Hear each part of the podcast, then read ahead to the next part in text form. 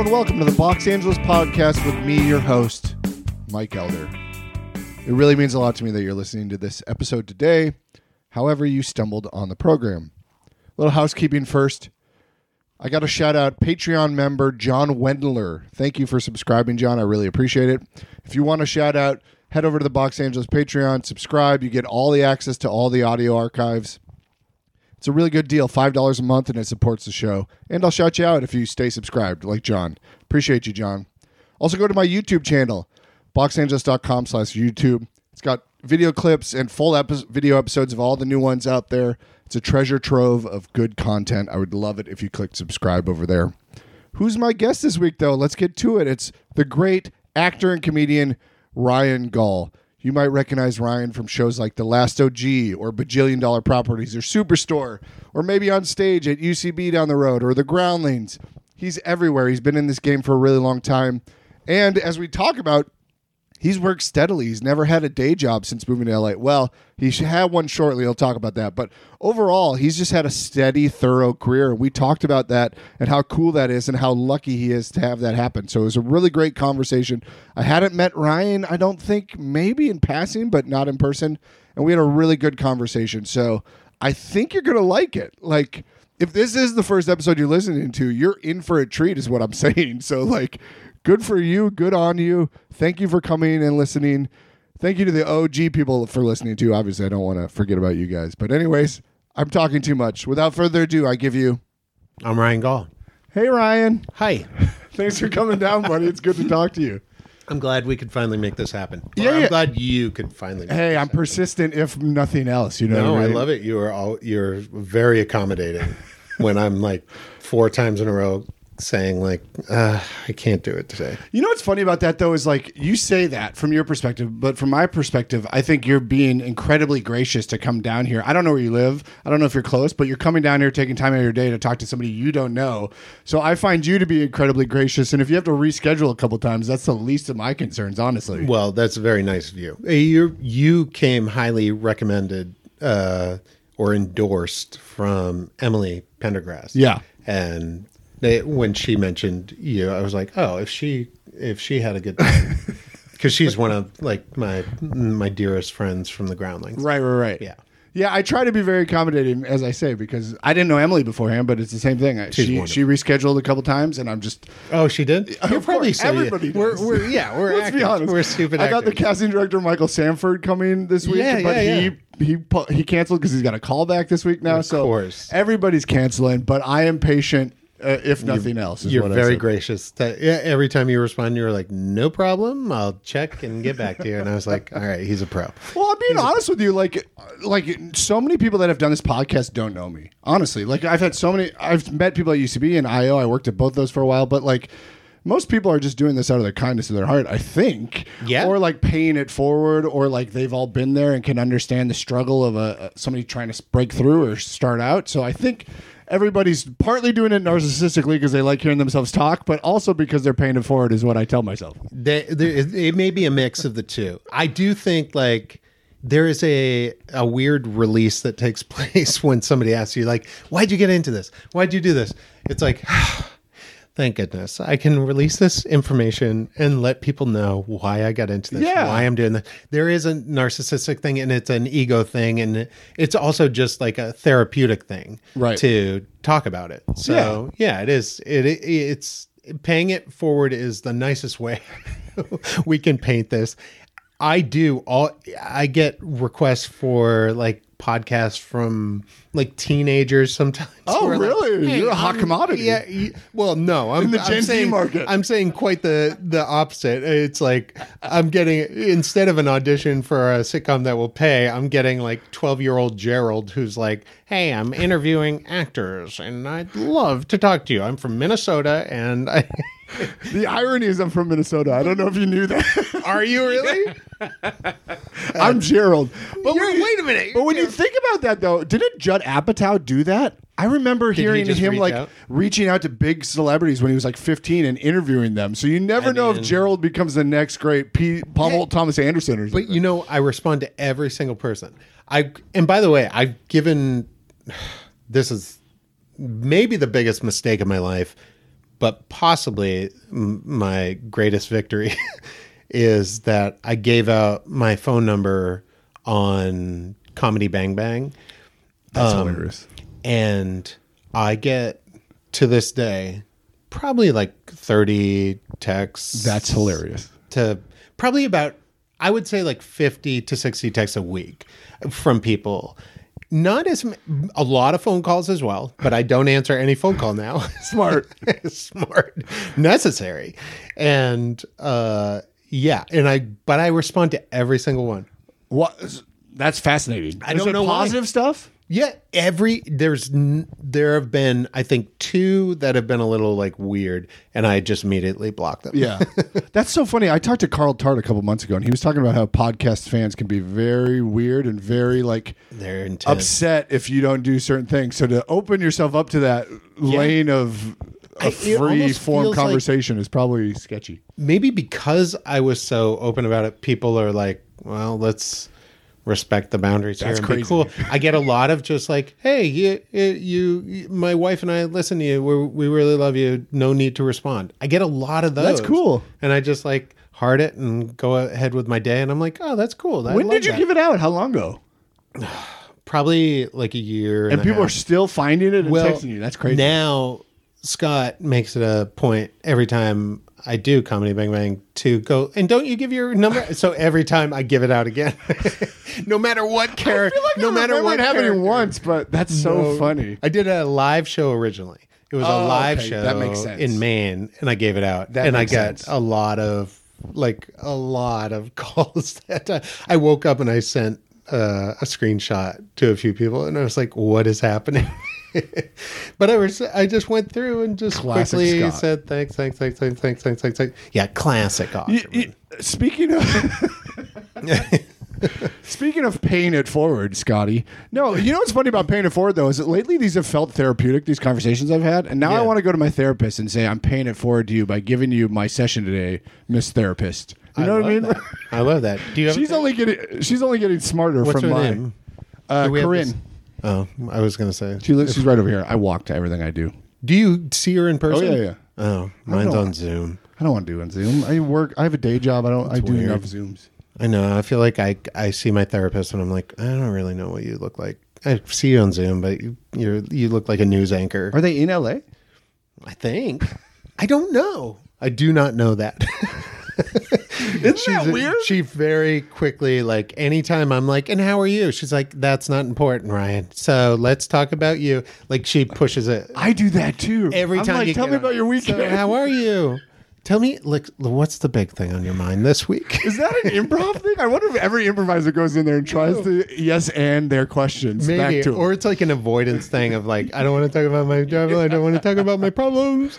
Well, unfortunately, you have to talk about your problems today. I would love. Wait, to. Ryan, I, I, I saw you first in House of Lies. That was my Oh. first, I think, introduction to you. You were in like what the third or fourth season, maybe. You I came in so. later, Yeah, right? the third. I remember because my son, the day I booked that was the day my son Linus was born. Oh, very cool. and I was like, Which it was, was- on my mind of like, oh my god, how am I gonna, how, how do I deal with having a second child? Yeah. and it was almost like whatever powers that be were like here we'll take you out of the house for six months you, don't Avoidance. get, you don't get to deal with the, your child yeah I'm getting the avoidance as a common Yeah. theme from you. Wait, was- I, I, want to throw you under the bus. Which was better news, getting that recurring role or hearing having your? Um, I listen. You know, I have to say the the role was better. Uh, no, I no.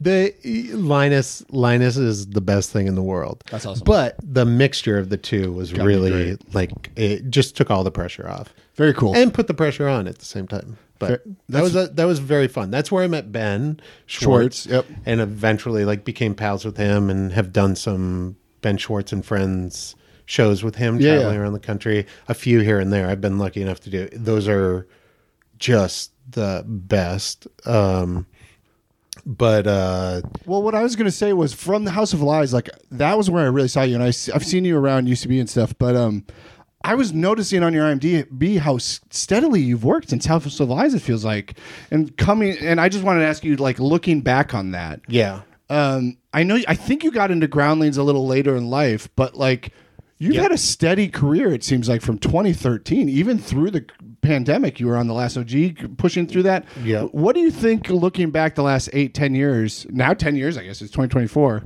Are you? How do you feel about your career? Are you? I asked the same question to Emily. Yeah. I don't know if you listen to Emily's question, but uh, or Emily's podcast, but I'm just curious. Like from my side, I'm still struggling to get a, my first TV credit. Yeah. and I'm sure you were wrestling with that for a while. But then to suddenly jump from House of Lies recurring to the last OG bajillion dollar properties, you're consistently working. So, what do you think when you look back the last ten years? It was, uh, you know, I guess when I look back to, I was stupid enough when I first started auditioning. Uh, when I, I was in Sunday Company, and I remember that's where I got an agent and a manager, and I was stupid enough to be be like, all right, so now I just audition, and one of them will pick me to be on their show. I really, I really didn't think it was a possibility I wouldn't get something.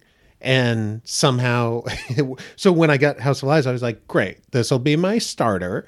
Uh, this is my appetizer, and now I'll move forward. And then, you know, I I got into the main company at the Groundlings, which was, you know, so wonderful because it gives you this anchor of performance in LA where I I do feel bad for I don't feel bad, but I feel like it's such an advantage to have a home base where you can perform consistently and stay sharp. So when you do get called in for an audition, it's not you're not like, oh, I got to get the the wheels moving again. I'm, you know, you're you're already there. You're ready to go. Right. And so I get the, it went from House of Lies, and then I got into the main company. I I and you know, but the the groundlings we don't we don't get paid. We do it all out of our the goodness of our hearts.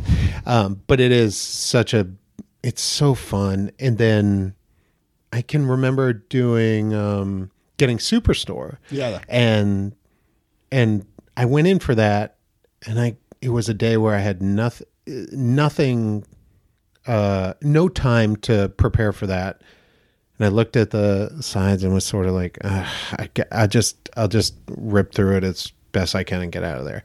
And they were like, oh yeah, we really like, we liked that. By the way, I think Jordan Peele, ironically uh, or coincidentally, who produced The Last OG, was up for that part Oh, crazy! on Superstore. I think and if he was like, the exact same person. yeah, we're very similar. we're very similar. But we had performed at the Groundlings Right, many right, times yeah, yeah. together because he he wasn't a groundling, but he was always a, a guest because he's a brilliant improviser. And um, so he declined that because I think he was he was working on Get Out at the time. Oh, okay. and I was lucky enough to be like, I'll take those dregs. You know, I'll I'll, I'll eat that up. Um, and then from there it went, you know, little bits here and there and little TV bits here and there. But having the groundlings as that anchor allowed me to. I wasn't. I didn't have the time to worry about. Yeah. it, nothing was precious. Right. It was just like I was I was going to auditions being like, well, I'll get what I get. And my manager is really great at being like, listen, at this point you're either in the mix or you're not. Like do your thing, go in there, show them who you are, be authentic, be like don't worry about showing them what they are looking for. Be who you are Yeah, I love that. you know, and because sooner or later they're going to be like, "Oh, who you are is perfect," and then you're going to be able to do that easily on screen. Right. If you show them something that is not who you are, it's going to be hard to replicate. Agreed. So that that looking back on ten years, that's I I think I the groundlings always floats up, and I go, I'm so happy I had that as like good audition, bad audition, good booking, bad booking, but anything that happened, I always had the the groundlings to kind of float back to and be like, the I can get on stage here and it's going to be a blast, and I'm going to have fun, and I'm going to get better. Sure. But back to the the first comment you made, you said I sort of expected to get something, right? Yeah. Did you have that mindset sort of the entire time? Was it just sort of a, a good, solid confidence It's you had faded. that It's faded. that feeling has that feeling has faded. because the Isn't more you weird? worked, you should be more confident. No, right? because I think the more you work, the more you go like, oh, I shouldn't be here. Like, why am I being like, why am I getting paid to do this? Like, you start to question things. The Okay. more, the more ingredients in the pot, the more you go like, well, this tastes different. I don't like. I, I, I still and and you also get older and you're like oh, I'm aged out of being like uh the beer guy in a Yeah. Bud Light commercial. Now I have to be young dad. And now I have to be normal dad. I'm like I'm not young dad anymore. I'm just dad. or god, am not am I old dad now? I might be old dad. I think I am old dad. But though all the questions, the longer you stay in, the more questions you have, the more you question yourself. And I would, I'm not, I'm not young and dumb anymore. Now Right. I'm sort of like more experienced, and with that comes more criticism of yourself. Sure. So, But do you appreciate things more now? oh, Do you oh. think? Yeah, for sure. And I tra- I handle th- I think I handle things differently. Even on a, a set, I think I'm like I'm more grateful. I'm not I'm not walking in just being like, "Cool, you guys hired me." And like, what do I do? Where are my lines? What? Now I'm like, it, it's it is kind of weird because now things are a little more a little more precious. So I want I don't know what that means, but that's how that's how it feels. Is like uh, I don't know. I mean, I've been doing this since I took my first improv class in 1998, I think, in Boston. And God, when I took that, I was like, my biggest concern was going to the Gap to get a pair of khakis to wear to the audition because I thought, like, well, I have to look nice. I have to look nice for my audition for the improv. And I bought a pair of khakis that still had like wrinkles in them when I got on stage. Uh, I really remember that. And that was my biggest concern. I wasn't concerned about whether I could be funny on stage. I was like, oh, I'll- that that's that's like neither here That's nor there. secondary. Yeah. And now it's like, oh my God, if I can get out of bed and find a clean t shirt to go to this audition in, that's a victory. But I also am like downloading sides and trying to go over them much more. Like it, the, your priorities definitely shift. And I'm sure they will continue to shift. That's know? weirdly foresight, though. I feel like you just came from a commercial audition, you said, and that's Yeah. sort of all how you look, right? Like the khakis probably would book it for you, or they wouldn't. So it was a weird know. foresight to like, Yeah. talent is secondary in a lot of the things that we do out here. Totally. Because you get a yeah, you get an audition. They're like, um, up, you know, it'll say wardrobe and it'll say upper scale sports party goer. And you're like, what does that mean? I don't know what that means. And you go to the audition and people are like in Eagles jerseys with like a like a hoodie and then a tie on, and they're like, I don't know, I, I guess this that's what I thought was. And they all have khakis. Everyone's wears wears khakis. Everybody's. I like that you said that the the things are getting more precious to you because I think a lot of people in sort of my position, and I've been told this is wrong, so feel free to Yeah.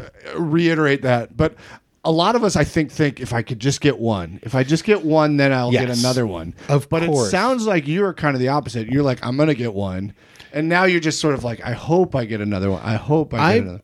I no I I go to sleep at night thinking like I'm never getting another one in my life. I never I will never get another one. I really think that. I'm like I've gotten my last one. Even when the only reason I got the last OG and this is one is cuz I did not I declined that audition two times because the the breakdown that was sent from my agent was like kind of a former rock star uh Thai boxer. And I was like that's not me. I'm like dad bod and kind of like boring white guy. I'm like that's not me. And so they came back and they were like no they want to they want to read you. Like and I was like I don't want to again third time I was like fine I'll go in. So I put on like the coolest thing I had which is a brown like leather jacket.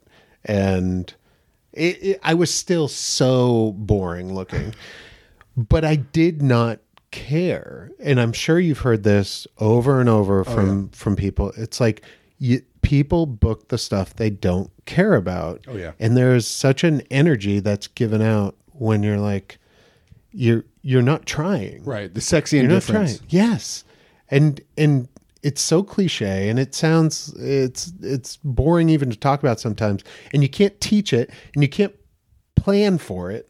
It has to happen organically. Yeah. Where it's like, no, I just don't care about this one. That's why people book multiple things in a row because they book something and then they're like, I'm set. Right. I'm set and here we go. And then the next three things they go in on, they book as well. And they're like, why? It's because you didn't give a shit.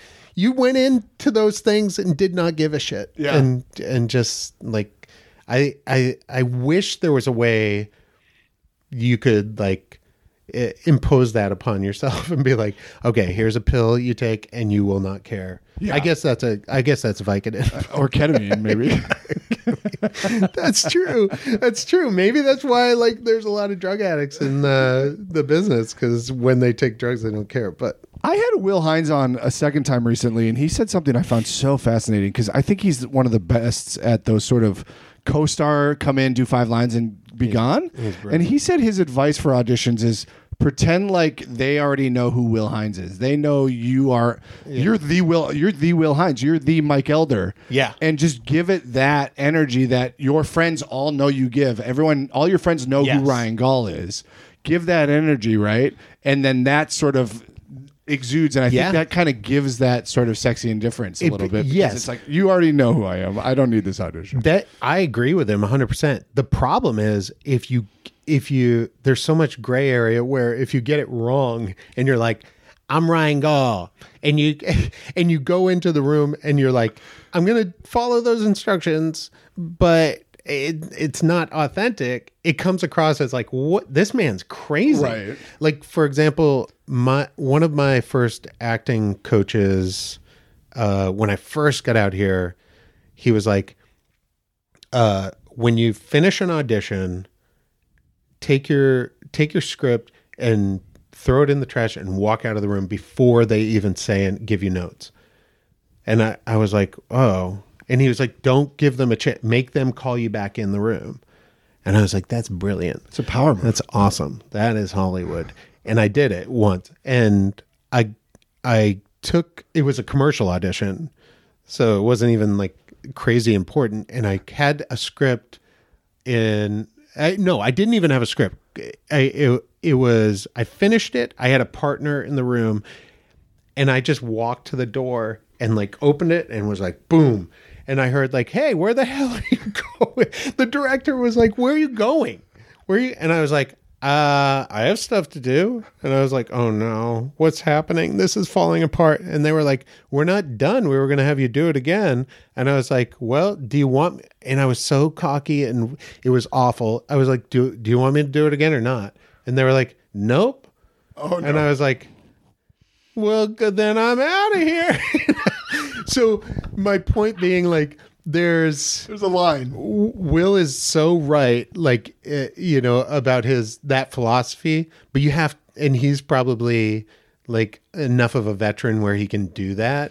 But it's a very hard thing to just pull off Yeah. if you're starting out. Well, and that's what I hate about self tapes, right? Because you can't even get a note. Like you don't even no know notes. you, if there's if there's a choose if there's a flow chart, I guess, of what's right and wrong about this audition. It's like what was I on the right track or not? Yeah. and we don't even know if what where to start on the flow chart. So that's where our mind just fills in, and No. we don't even know. No, it's a advanced version of they they say never pick out your own headshot. Uh, like have somebody pick it out or Right. have your agent or something because you don't know how you look. Right. It's the same thing with self tapes where I look through them and I'm like, I like that one because my hand wasn't doing this when I did that tape. And they're like, no one's looking at your hand, Ryan. Just like it's the performance. Like, I I always pick the wrong one. Yeah. always. My agents uh, constantly. are That's like, really interesting. I actually I have heard that headshot thing, but I never thought about it with auditions. It's a, it's the same thing, Or- or, it's similar. It's like you you you're have- biased against your own weird Yeah. things. against your own performance. Yeah, yeah. because you, s you hear yourself differently, you see yourself differently. So I don't know. I always try to, if I have somebody reading with me, be like, well, just let me know the best takes. Yeah. And I love having somebody that. read with me. Like even if I don't ha- need another reader, just somebody directing me because for that same reason. Oh, like, hell yeah. I can't direct myself. It's brutal in self No, tapes. no, you can't. Like, I, even if it's somebody, like, if it's anyone, if it, whether it's you know. A, a neighbor that has never acted before, they're going to be better off at going like that. Didn't feel real. Yeah. because you you can't I don't know. I can't. I've have you done self tapes just by yourself and Oh, like yeah. recorded your other lines? No. Okay. Well, yes, but not for a while. Okay, I have some a lot of friends that are really willing to help out. that's well, that's good. Why you That's need a reader? You're I got you. You're ahead of me. Usually, I call like five to six people, and they're like, "I'm working." I'm like, "You're unemployed, man. What are you doing?" I'm. Um, I have my Who's that, Brandon Stormberger? Flower, yeah, Brandon Stormberger. Sounds like Brandon Stormberger. we worked together, by the way. Oh, yeah. back in Boston. what? Yeah, we started back in Boston. Well, th- I knew you started in Boston. I didn't realize you guys were there at the same time, but that yeah, makes sense. we used to work every night. We were, at a bar? No, at, at uh, Improv Asylum. in- Wow. Yeah, Very cool. We performed on stage together for. Oh, long perform together. I think you meant work is in like. Well, I consider the art work. you'll have to understand that about me, and you'll probably get it as we talk and continue to talk. But wait, back to that acting teacher. Did you tell the acting teacher you use his thing, and then what did he say? no, Or I she did not. I quit the I- acting school. yes, that's exactly what I did. I eventually was like, oh, that's just a dude telling me to do something crazy. That's not an acting teacher. But I've come to understand like acting teachers, improv teachers, uh, sketch writing teacher, like it's it's real hit or miss. It is. You know, you gotta you gotta find somebody that jives with you, and most people are not. When you first come out here, it's hard to be confident enough to go. "Mm, that doesn't feel right. I'm going to move to another one. Yeah. And I was not. Eventually, I I did, and I found the groundlings, and I found some teachers there that I was I was like, oh, this feels good. This they're they're tapping into something in me.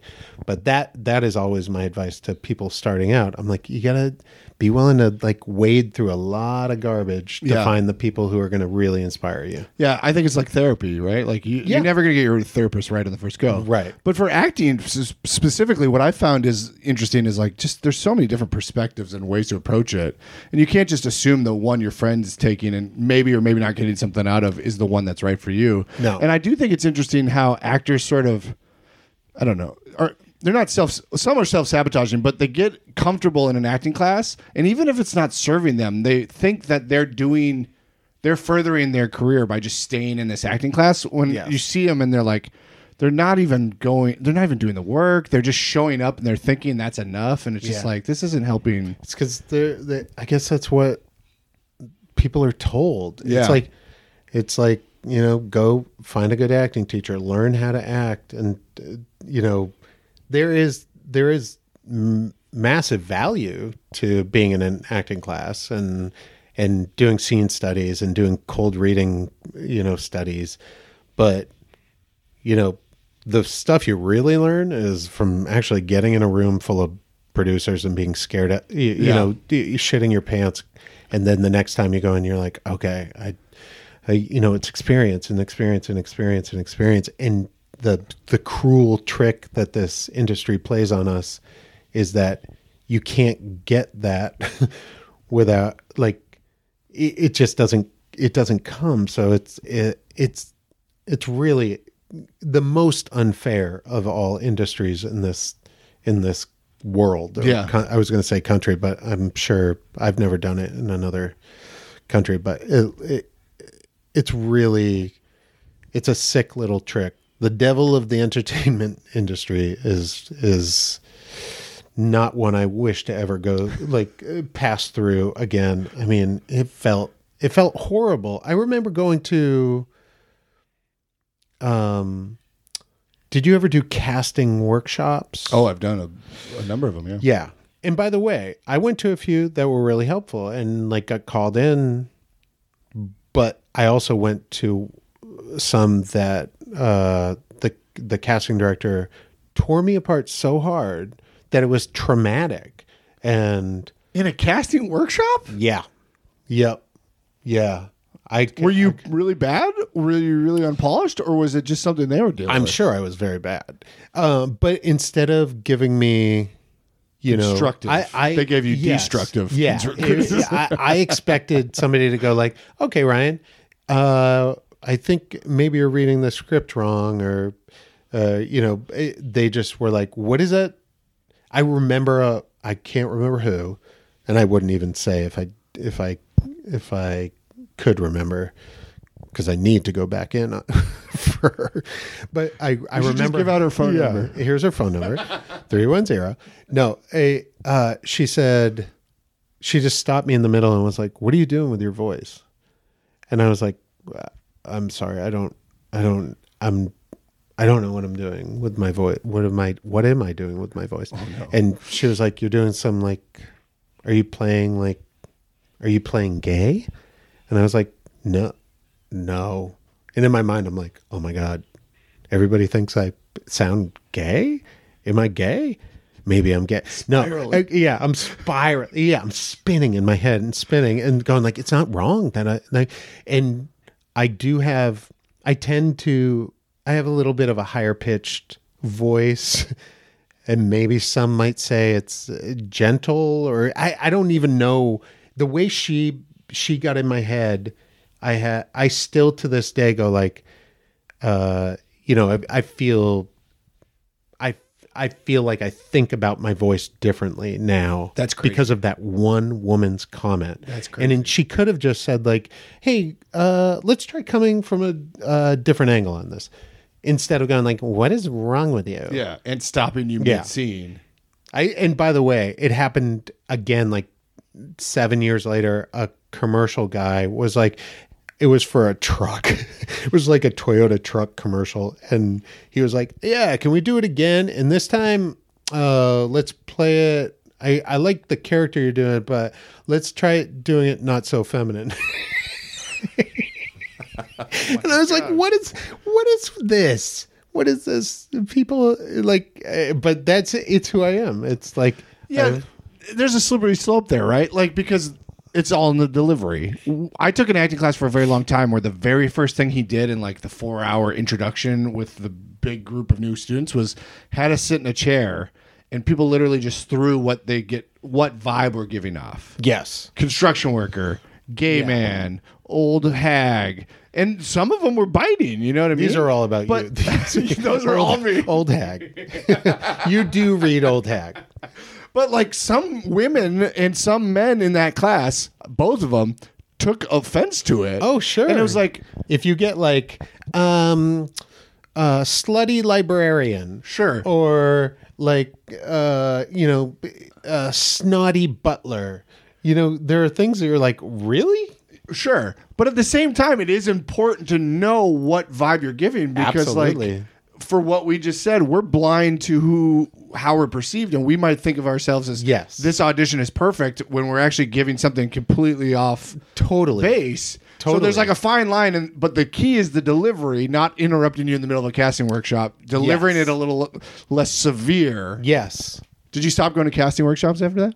I did. Oh no! I a hundred percent did. I think the, the I remember that one so so clearly, and I remember who was it the the brother of she had brought in like a an actor, and it was the brother of one of the uh, who played James Bond Daniel Craig. before Daniel Craig. Pierce Brosnan. You know your bonds. No, who was it? It was a Pierce brother. Brosnan. No, but this was like the brother of maybe it was Daniel Craig's brother or something. I can't. I can't remember who it was, but I rem- I remember being like, "Oh, it's a brother of somebody famous," and she's like, "This is the brother of XX," and I was like, "Cool, like." Great. Is he an actor or what? Uh, like, I don't like. Why is he here? Is it- this is the same it's like, casting- This is Obama's cousin. it's like cool. Where can we get to the part where this is the same one where she tore me up? Yeah, this is the casting director that brought us Nepo babies, it sounds like. Yeah, She introduced us to the idea of Nepo babies. yeah. She did. She did. During your 10 year run we just talked about, you you weren't worried about the auditions or anything. So were you working day jobs at all? Never. No. I had. So that's- I had one day job when I got out here, and I cold called um, businesses for phone, some sort of phone service, and I never. I worked for two weeks, and I remember the guy who hired me. We we were in a this like crappy little office somewhere on Lincoln Boulevard in Venice. and he was like, "Just go through this list, call these people. Here's a script of what you say, and I'll talk to you at lunch." Did it for two weeks. Never got one bite. never sold one thing. And at the end, I got, I remember I got one Bud Light commercial audition, and I was like, "All right, I got to go to a Bud Light commercial audition." And that was part of the agreement of working there. He was like, "If you get an audition, I'll let you go." Yeah. And so I went, um, and I got it. I I was like, "Oh my god, I got a Bud Light," and he was like, "Listen, one audition is nothing. You're like you're you're not you're this is a a pipe dream. You're not going to do anything in this business. Trust me. I used to work for William Morris. I know. Yeah. And I was like, F you. I quit. I didn't even tell him I quit. I just said, I was like, cool. And then left and never, never went Wow. back. He called me for like nine days in a row. I didn't even get paid. I, ne- I was like, doesn't matter. I got this Bud Light commercial. It's gonna, it's you know how you were talking about like I just need one, Yeah. and then I'm gonna. So I got the Bud Light commercial. Never aired, never did anything. So I made like my seven hundred bucks for the day. And I was like, oh no. But luckily, But yeah, you've that gave me the confidence to go like, all right, well, I'll start looking for another job. But then I started to like book some other commercials, and luckily that has always fed me. It's always been enough. You were never like, Yeah. oh boy, getting lean. No, I mean, I, I've eh, there's always there's always points where you go like, all right, like I I was pretty careful about putting a lot of way in savings and knowing that there would be lean times, um, but no, I've I've That's I. I have I feel very, uh, you know, I'm really thankful that I've been I've had the right rep and agents that have gotten me out so much that I've been able to survive that way. That's incredible. Yeah. Yeah. I mean, you're a working actor, and that's like the I'm dream. A, I'm I've I love being an actor that everybody does not know. I can go anywhere I want. I've made a living. I've uh you know, I can go in a restaurant and nobody would be like, "Hey, hey, it's you." Like I I've never wanted that. I've Yeah. like that's never been my dream. I've just wanted to like perform, act, be on stage, get in front of cameras when I can, um, and then live live my private life. yeah, I think that's a sweet spot. Yeah, it's it's been it's been wonderful. I mean, yeah, do I get 60, 70 texts from random people a week? Yeah, but that's my that's the part that feeds that little part of- Narcissism. Yeah, that and Gerald's like, Gerald's podcast. Oh, yeah. 12-year-old Gerald's podcast. And Gerald. And I'm to do that. I'm doing Gerald's podcast for sure. If you just remember For which sure. number it was that texted you. Yeah. No, I got it marked down. I'm to do it. When it. did you move to LA? 2004. Okay, so you that's crazy. Were you were doing stuff? Oh, a lot of commercials, I guess, probably when you first moved here. Yeah. got it. Okay, Yeah. I didn't have like real theatrical rep until probably 2010, 2010 ish. got it. And yeah. what? And I was very bad at it when I first started. tell me more. I just I didn't know. I got a lot of feedback of like, oh, you're you're trying to be funny in the room. You're trying. I you forget that even. You, you know, doing improv and sketch, we you can push a lot more on stage. Know, when you get in front of a camera, you really got to learn to pull it back and trust the writers and that their words and the story they're telling and you're helping them tell. That's enough, and you can play it like a real human being. Yeah. Um, and that that was a little bit of a learning curve for me, and still is even to this day. You get because it's hard to like take somebody else's words and put them on in front of a camera and and perform them in a authentic way. That's why, you know, it, it can come across sketchy sometimes, and I mean sketchy in the comedic sketch way. Um, so I, I I would get a lot of comments of like, yeah, he's, he's pushing in the room, or you know, especially auditioning for comedy. We were like, well, it's comedy on stage. I'll just do the same thing I do on stage and in the room and that did not work. Yeah. So slowly through the years, I I started to realize like, oh, I can trust trust myself just to be who I am. Read the words; it's still funny. and that's that's sort of where I landed. Yeah, How did you get your theatrical reps initially? through the groundlings. Yeah, only through the groundlings. I I I would have never.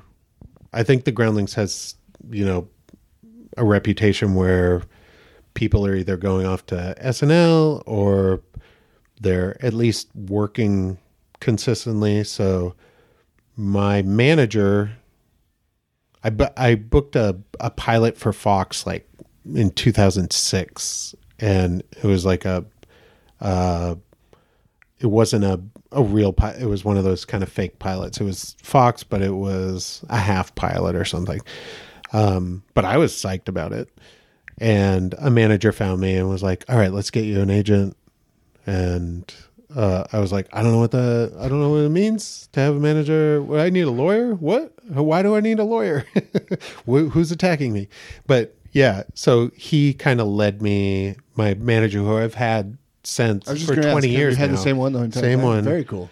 and we've kind of uh, he was he was young at the time too. He came from uh, working with Peter Safran, and I was I think one of his first clients, and we have just kind of grown up together in the business. That's and great. He's he's I mean I can't I have not a bad word to say about him. He's been like very supportive. But and- I do.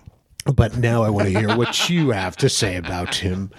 No, he's been great, and it, and uh, yeah, and so he got people to come to shows at the Groundlings. Oh, very cool. And when people came to the Groundlings, they were like, "Oh, he's not as bad as people have said." We'll take him. But they did say right away, they were like, "All right, first thing we want to do is get you to SNL." Um, and I was like, I, "I don't want to do that." really? Why not? I had ne- I from the time I was out here, I was like, I have no interest in SNL. I don't. I I had too many friends that were like, it's it's. uh so some people loved it, but I had enough friends that were like, it's pretty poisonous atmosphere, and I didn't. I was like, I, I'm not good. I'm not strong enough. Yeah. and I'm I was uh, you know older at the time. I was in my you know I was in my mid 30s and I was like I don't want to I don't want to move like even even if it everything worked out perfect, I'd have to move to New York. And this is not me saying I would have gotten it. This is just me saying I don't even want to go down the road. Yeah. Cuz there's so much energy that it might it will suck out of me for the next like month or two to even go down the road. Yeah. So I was like, I'm just going to put that aside. And I can remember being in a room full of agents and they were like, well, then what do you want to do? And I was like, I want to be on a sitcom. And they were like, okay. And they kind of were like side eyeing each other, like, who, why does this guy not want to go to SNL? Why does, he's a groundling. Why would you do groundlings and not want to go to SNL? I was like, because I get something very specific out of the groundlings. I've already have a, a, a assortment of relationships in LA with casting directors that I really love and they get me and I'm building those and I'd rather work on that than put time into SNL. And I if some people are like you're crazy that was the worst mistake of your career and some people are like no. That's awesome. Like good, you knew who you were. Yeah, I agree. I'm in the the latter group. I think Yeah. that makes a lot of sense Yeah. to know what you want and what you don't want. But to back to the last OG point, like you said no to him twice. Did the, where did SNL be like Ryan? Come come audition for us, even despite your goth protest. At one at one point. At one point they did. They like who's but- this sexy and different Ryan that he- doesn't want no. us? I remember getting a uh, uh, email from one of the the writers who was like, like, uh, would you would you consider coming? And I just was like, I can't, I can't, I can't. It would be a, and I already had a, uh young boy at the Yeah. time, and and I was not a young boy, so I, you know. Good and- for you. yeah, and I, I just knew, I just knew, I could feel it in my gut, and I, I, it's one, my gut is one of the things I really try to trust as I navigate, even today through this weird industry. I think we all we always have that little thing in our gut that says like mm, this doesn't feel right or this does feel right i'm just scared of it or, or you know At that point, though, did you worry about s- saying no?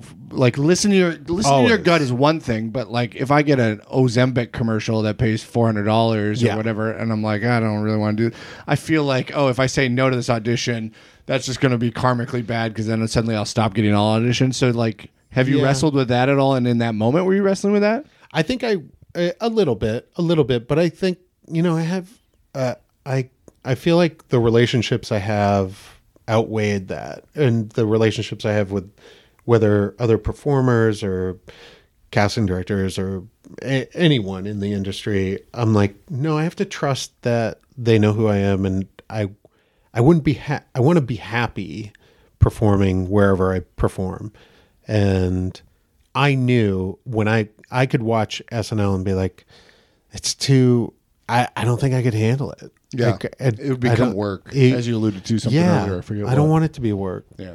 I want it. I want the, when I get jobs, I want it to be because like the last OG, I I truly like.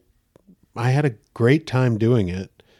I don't know if it was. It's the going to be the pinnacle of my uh, potential, like as a performer. But I had a great time doing it. It came and it was like, I, it, I knew that it was gonna have. I didn't even when I, I went in for that once, and I remember my agent being like, "Well, they really, yeah, they loved your, they loved your tape." And then a week later, I tested for something else, and I was really disappointed because I didn't get it. And I was like, "Oh," and he was like, "Well." the untitled Tracy Morgan project, which that's what it was called at the time, they were they still really like you, and I was like, great, I'm glad they like me. And and then like a week later, they were like, oh, they're actually they're gonna test you.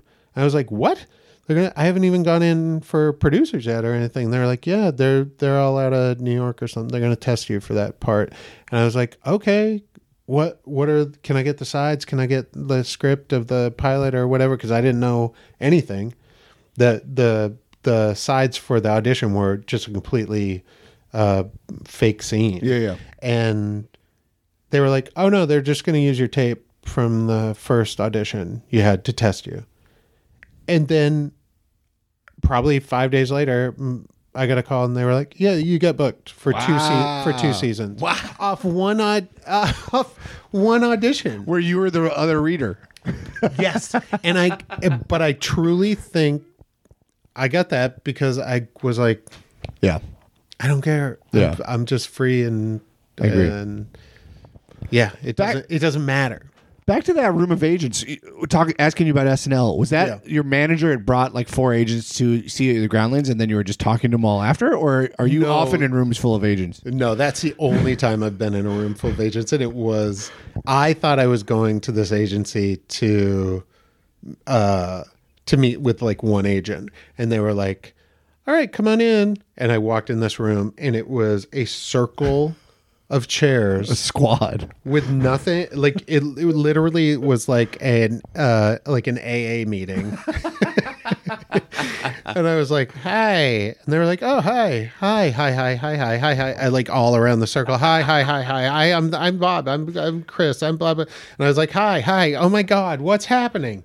And they were like so who do you see yourself like? What do you and lots of questions about like what would you want to do what Yeah. the SNL and what like uh you kind of have a Ben Stiller vibe or a, at the time um I'll never forget this. The guy was like oh we have to you he it's a shame we didn't meet you like I don't know how long ago it was, like four or five months ago, because you would have uh, gone in on the Parks and Rec, um, the Chris Pratt role. Yeah. He was like, "Oh, you would have been perfect for that," and I was like, "Yeah, I think Chris nailed that Yeah. pretty good. I think Chris probably would have gotten that.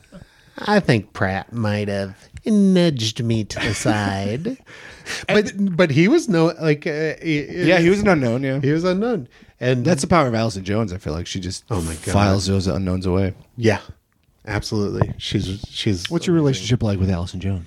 We're both from Maine. Oh, actually, shit. we're not. I'm from Maine. She visits Maine. That was the first. I had a general meeting with her. Very different. Yeah. Yeah, I misrepresented. We're from the same house in Maine. Um, no, I remember when I met her, she was like, she was like, "Are you you're from Maine?" And I was like, "Yeah." And, but she did know I'm from Damariscotta, Maine, and she knew Damariscotta, and I think she said she actually summers there or like goes in vacations there. I was like, "Are you kidding me? That's so that's wild." But she is probably one of the most down to earth uh, people I've met. Or you know, it it it's it's probably why she's so good Yeah. at picking out people that are authentic and real and funny and Yeah. because she's like She can just talk to you. there's no yeah she is who she is she there's nothing about her that's fake Wait, how did that come about? A general meeting with her? groundlings Oh, yeah she reached out. Or no, I'm sure Groundlings my, my sending this- manager Okay. probably was like Ryan's new at the groundlings Very would you would you meet him and she probably was like no and then he bugged her for two weeks and she was like yeah send This is a great manager. yeah he's a he's a little he's a little bull I love it. he is a bull You, you mentioned like relationships with casting directors and like as somebody who hasn't really booked anything. That's I I rely I lean on that a bit. Yeah. And Allison brought me in has brought me in twice. Believe it or not, it's crazy. That's awesome. Both post COVID, and the fact that she brought me in a second time, I was well, brought me in. I filmed it on this wall, but like the fact that she brought me in a second Yeah. time, I'm like, yeah, it's validation. I must have done something right, and I hope I did I- something right, I bet you rather than did. she forgot she brought me in the previous time, and this has just happened. I don't think so I don't Oh, I'm think spiraling. I don't Get think me right. I'm spiraling. hold him down hold him down But no, yeah, I when don't they think bring you in again, it's like, I Yeah. love that. That's like what I it means like it up as an accomplishment. Yeah, because you you if you don't book something or you don't get a callback or something, our minds automatically go to like I ruined it. Right. I screwed it up, I broke it, I did it wrong. Right. And the truth is like no, we probably you probably did fine. You probably did a gr- you may have done an awesome job Right. and you just weren't right for it. Right. When I did House of Lies, I remember one of the execs from uh, Showtime coming up to me and being like, "Oh my gosh, we have been waiting to get you on a show. Uh, Like we've seen you." And I was like, "How? Why are we not told this?" I know, dude. As an actor, do you know how important that is to hear? Where you guys like you liked me, dude, I agree 100%. you liked me. I think I've interviewed a lot of casting directors and they say they just don't have the time, Sure. which I totally get. I do. But I- like if in the situation where we did an awesome job and we just weren't right, I would love just like a note. He crushed it, but he wasn't right. Yes, I would just love that. Yes. Oh my God! Can you imagine the difference? You you because you'd be like. I don't care if I got the part or not. They like me, and down the road when they see a part that maybe I'm right for, they're gonna have me back in. That would that would fuel me for six months. yeah. Yeah. Do you uh, do you have a you it sounds like you have a great relationship with your manager. Do you worry that he's keeping stuff from you like maybe negative feedback? Oh, they've they've certainly told me. I I there's a joke. They've when- told you negative feedback? Well, he's definitely told me negative feedback, but he uh it, we've gotten on the phone before with uh like our the the team is what they call it, which is gross. Um but we'll get on a phone call and I'll be like they'll mention they'll mention something like yeah well remember uh the offer that came in like last year about the that's project and they'll mention that and i'll be like wait what offer there was an offer and, and they're like yeah and i was like how much ha-? I remember asking them how much happens that you guys don't talk to me about? And they all laughed. They all laughed. And they were like yeah you don't want to like we're not going to go there. And i and but by the way i don't mind that. Uh, some i'm okay with it. I'm okay with it because i know they they have a they have a plan and they have an intention to hel- help me work and I, 90% of the time 99% of the time if a if there is something that comes across the desk of my manager he'll send it to me and be like read it and tell me what you think Yeah. um but I know there's stuff that they're yeah. like, yeah, Ryan's not doing that. Yeah, there's for sure. I Yeah. would just kind of. It's interesting. Yeah, it's a, it's a hard thing to because if if I wanted to know, I'm sure I could be like, you got to tell me everything, and they'd be like, okay, Okay. you can know everything, but do you really want to go down that road? You run, you How want bad can it be though? Right? Yeah. Yeah, it feels it's tough. like- I'm almost happier going like, well, you let me know when there's an opportunity. But it's funny though you say that because now I'm like picturing like I've emailed agents and managers a few times to get people to come on. yeah. Can never even get a whiff going through agents and managers. I have to. No. That's what makes this podcast hard. Is I have to go directly to the source, and finding the source is a very hard thing Yeah. to do. I'm Because sure. like I've even reached out to PR people who are it's their job to put people in front of Yeah. nothing. They're like, Nothing. no, sorry, No. There's enough podcasts and celebrities do them. Yep. who are you, Mike Yeah. Elder? Who- wait, No, it's it's yeah. I'm sure it's impossible. Let me ask you quick. Uh, we're approaching an hour. What are you at like right now? Let's say, and I know it's probably not, but are you at like peak auditions right now? No. When was your peak auditions and what was it? I'm just curious. 2007. no. Uh peak auditions. Like, how much do were you going out a week, a month? I think probably when I first signed with my agency in 2009, 2010, somewhere in there, maybe 2010, um, I was blown out of the water with auditions and I hated it. Yeah. Because I was like, I don't have, especially that pilot season, I remember being like, oh my God, what, how, I have like, four pilots this tomorrow. Tomorrow. Tom- Like I, I remember there was a week where I had like seven or eight Wow. pilots, and I thought that was gonna have like last for you know two months. It didn't. It, like it, it kind of. There's only so many pilots, Right, right. But they kind of threw me at everything. wow. And since I was a new client with them, the casting directors were like, "Well, let's bring him in and see what he's got." And I shit the bed on every one of them. Yeah, that seems like it'd be counterintuitive it's too, in a weird it's way. too much. It's too much. And I didn't I didn't realize I had the power to go like, "Hey, can we spread these out?" Yeah.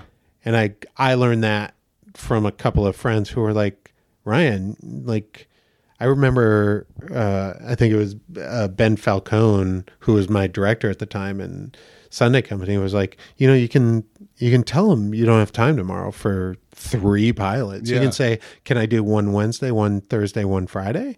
Because these pilots don't audition one day. Right. they're And they they're take a month auditioning for like a few yeah. weeks or three weeks. So uh, I kind of learned that lesson and and said like, okay, I can be a little selfish if it's going to make my performance better. Yeah. For for an audition. So what are you doing now? Like a month? How many auditions do you do a month? Uh, I I mean, right now it's it's pretty pretty small. I I'm happy if I get one or two a week. One I mean, two I TV did- auditions? Yeah, like or I I would say like one a week for TV. I Yeah. th- I think TV is still kind of getting back on its feet. yeah. Um, commercials are hit or. I mean, commercials could be like, I could get five in a week, or I could have one in a week, or I could have zero and then five the next week. Like they're kind of like they come in piles Yeah. almost. Yeah. Do you are you a person that like m- counts your auditions and like No, I Measures have them? been. I've always been lazy. I've always eh, been very lazy about that. In fact, I used when I very first, the very like beginning of my audition, I was like, I have to remember what I'm wearing so I can wear that to the callback. And now, you know, I'm like, hmm, what was I wearing? I don't know. I'll give it a, a, you know, even yesterday, I think I went back in on one and I was, they were like, oh, you're wearing something different. I was like, am I? All right, let's be honest. Am I though? Am I wearing something different? Did I get a haircut? Uh, I, Maybe. re- I realize the irony of me giving you a pro tip, but what I do is when I'm in the waiting room, I try to just take a photo of myself. Oh, that's smart. no, it's honestly, it's very, it's very smart. I, it goes at, uh, it, like, it kind of is my philosophy of uh, that the less I care, that Yeah, attitude bleeds into everything. That's fair. So I've always just sort of thought, like, just relax. They're either you're either hired or you're not. Yeah. And and do your best in the room. But the you know, some people I see them with books and they're like taking notes and they're like, uh, you know, Kia, January sixteenth. Um, the and they like write down the name of the casting assistant. I do this. Do you do this? I do it on a spreadsheet. but for me, I, I But sort of that's your style, and that helps you. it's That's ceremonial. important. It's like I'm filing this away. Yes. and I try to write a note of something I learned, like work on your eye contact or something, and then Yes. it's shuffling that away, and I'm focused on the next one. And- It's sort of ceremonial in that. way. And by the way, that that helping you is the same as me not doing it helping me. It, they're both Being equal. Yeah, yeah. Because we're all these different animals that need different energies Agreed. to succeed. And my energy is like I get really wound up if I start to Overanalyze. like get yeah. get into all this the details. So I've found that I need to th- throw I I have a joke with a friend of mine that like commercial auditions are toilet paper. And yeah I get, like flush as soon as I walk out that door flush. And then I go to the callback flush. If I get an avail, flush I erase if I get an avail from my eh, I erase it immediately. I look at the dates and I go okay I know I'm available. But like who's not who's not available Agreed. That's so funny. so, but but that is the that's the energy I need to be able to survive. That's great. And That's fair. Just because you. you. or somebody that's in the middle where they're like, I I I need something in the middle. That's we all have to find that that area where we can be the best to ourselves. Yeah, that's why I started this podcast. Right? It was like there's no. It's we try to make this formulaic, and it's not. No. It's a very No. Nuance for everybody, and everybody has a different sort Yes. of path. Oh way. my god, yeah. Even like when you hear uh you know celebrities giving acting advice and stuff, I'm like, yeah, that some are like, "Hey, I had no I had no plan B and this is like the only thing I can do and I know it's I had to succeed." And I'm like, that advice could hap- help some people and then some people need to hear like, "No, I worked as uh, you know, I was just listening to um who was it wendy mccoven uh Clendy Cove in there. McLendon-Covey who who ca- even through her her whole career doing reno and uh, up until the goldbergs she had a, another job like and and worked her ass off Yeah. on the site because she wanted that security that worked for her we're all different in the way we need to like we we can't i can't ask you to be like how do i do this how do i do it it's like uh, i don't know how do you do this Yeah. It go it goes back to that Will Hines comment. Be you, sell yourself. Yes. Your be your brand. But to the former comment, the celebrity saying there's no plan B, I Yeah. find those ironic because sure that's one, but then we're not seeing the ten thousand others Yes. that had no plan B and now moved and back now to have Chicago. plan b yeah. Guess what most of us have a plan b you may not Thousands know what the plan b is yet but guess what we all have a little realtor in the side of us that's ready ready to oh, sell God. houses I literally thought about being a realtor in Of COVID. I was course. like, I should be a real. I should get my real estate license. I've thought about you know what my plan B is? This is the truth is going back to Maine and opening up a candy shop. I'm into it. Maine seems beautiful, and a candy shop seems idyllic. Let's do it. I'm in. There's a beautiful candy shop right by me. It's called there? Tuesdays. I have no idea how it's open. Nobody's I mean, ever in there, but it's a God. beautiful candy shop. It's a mob front. It's a Hundred percent a mob front. okay, my last question I'd like to end this on was who took a chance on you? I, I think that's a valuable thing that we don't talk about, and uh, God, it helps to have everybody- somebody take a chance on you. At least one person take a chance on you. I mean, I could name. I could name. I in my mind, everybody took a chance on me, but I, I will say my manager, who had no reason to, his sister came and saw a show at IO West. I don't. uh, no. I worked at iOS. For Did you years, really? Yeah. So at iOS, I did Harold's there. Yeah. And his sister, who uh, a lesbian, came and saw me and was like, "Listen, I'm a lesbian, and this, I think this guy has charisma." and he, and I, God bless her, because he came. He didn't even come to a show. He just Wow. called me and was like, "Hey, I'd love to meet with you," and I ignored him for I'm not kidding you for over a month. Wow, Call, he's a bull. weekly calls from the manager because I was like, I don't need a manager. What do I? do? I have nothing to manage. Like, what? I don't need it. He kept pushing, pushing, pushing, pushing, pushing. He's great. Until one day, I finally called him back, and my intention was to say, like, dude, you got to stop calling me. That's hilarious. And he was like, hear me out. Calm down. Sit with me. I want to talk to you about a plan that could take you to the next level. That's amazing. And that he t- he took a chance on me because I was actually a jerk to him. Yeah. And he pushed. What's his name? Tom Drum. Awesome. Yeah. Very cool. Yeah. Ryan, this was great. Thank you so much for chatting with me. It was today. wonderful. I really uh, appreciate you having me. Come on. My pleasure. You get a s- tail slate now to end this right here. Hey, I'm Ryan Gaul. That was awesome. Thank you. Yeah. that was awesome.